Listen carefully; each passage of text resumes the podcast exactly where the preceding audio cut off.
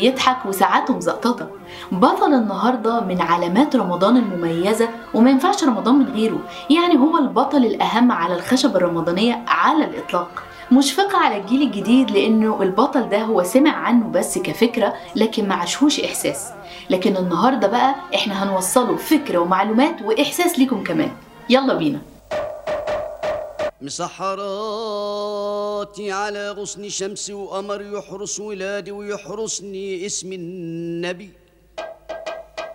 اصحى نايم اصحى نايم اصحى حد الدايم.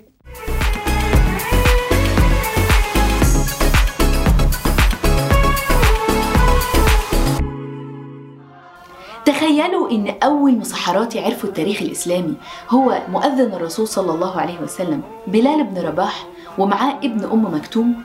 الرسول اوكل لهم مهام ايقاظ الناس وقت السحور، يعني يصحوا الناس وقت السحور عن طريق اذانين.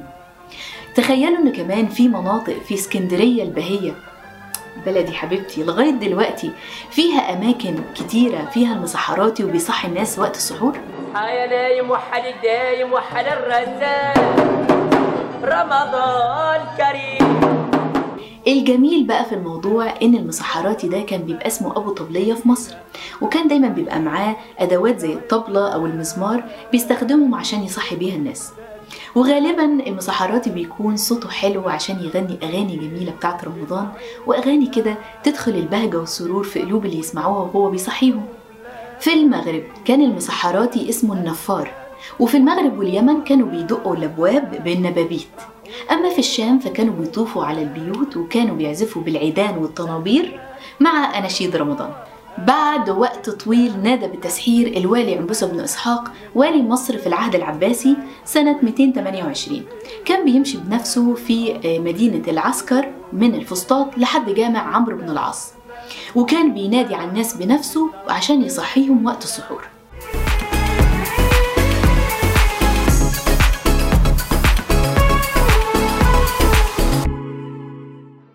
والوقتي هاخدكم معايا لأشهر العبارات اللي كان بيقولها المسحراتية في الوطن العربي.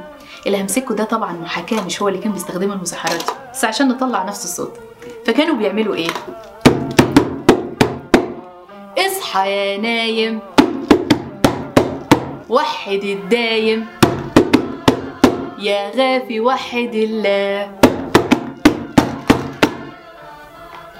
اصحى يا نايم وحد مولاك، اللي خلقك ما بينساك.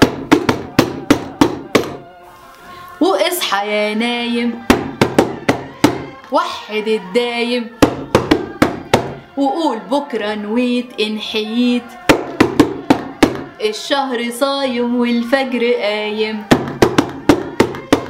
ورمضان كريم. ودي كانت بعض أشهر العبارات اللي موجودة في الوطن العربي. يا رب المسحراتية ما يزعلوش مني. المهم إن أول شكل رسمي لظهور مهنة المسحراتي كانت في عهد الحاكم بأمر الله الفاطمي، لما أمر الناس كلهم إنهم يناموا بعد صلاة التراويح، وبعد كده هيبعت الجنود عشان يصحوا الناس وقت السحور عشان يقوموا من النوم. مهنة المسحراتي كانت خلاص هتختفي لولا الظاهر بيبرز في العهد المملوكي عمل على إحيائها من جديد وإعادتها كجزء مهم من التراث الثقافي الإسلامي في رمضان. عمل إيه بقى؟ عين صغار علماء الدين إن هم يمروا على البيوت ويصحوا الناس وقت السحور.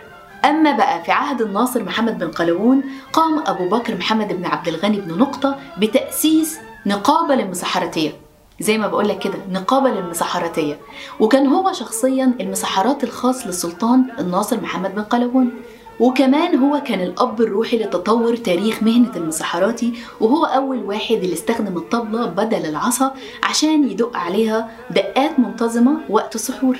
أهم نقطة بالنسبة ليا هو ايه اللي دخلنا في حتة ان الناس تتنادى باسمها وقت السحور؟ فلقينا السبب ان لما بدأت مهنة المسحراتي في الاختفاء والاندثار قام المسحراتية باختراع فكرة جديدة انهم يدونوا اسماء الناس اللي عايزين حد يصحيهم من النوم وقت السحور، ومن هنا عجبت الفكرة سكان الحي وانتشرت، ورجعت مهنة المسحراتي للبريق تاني وانها تنتشر بشكل اكبر.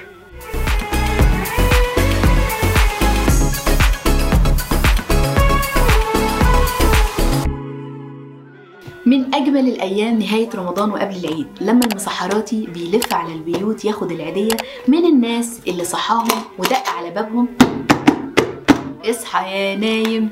في النهاية هيفضل المسحراتي أثره الطيب والجميل في نفوس الناس اللي عصروه أو اللي سمعوا عن الفكرة نفسها. وفي النهاية أشوفكم على خير مع بطل جديد من أبطال المسرح الرمضاني، وهقول لكم: اصحى يا نايم، وحد الدايم، وما تنسوش لايك وشير. رمضان سعادتي مع ريم صبري، واشوفكم على خير.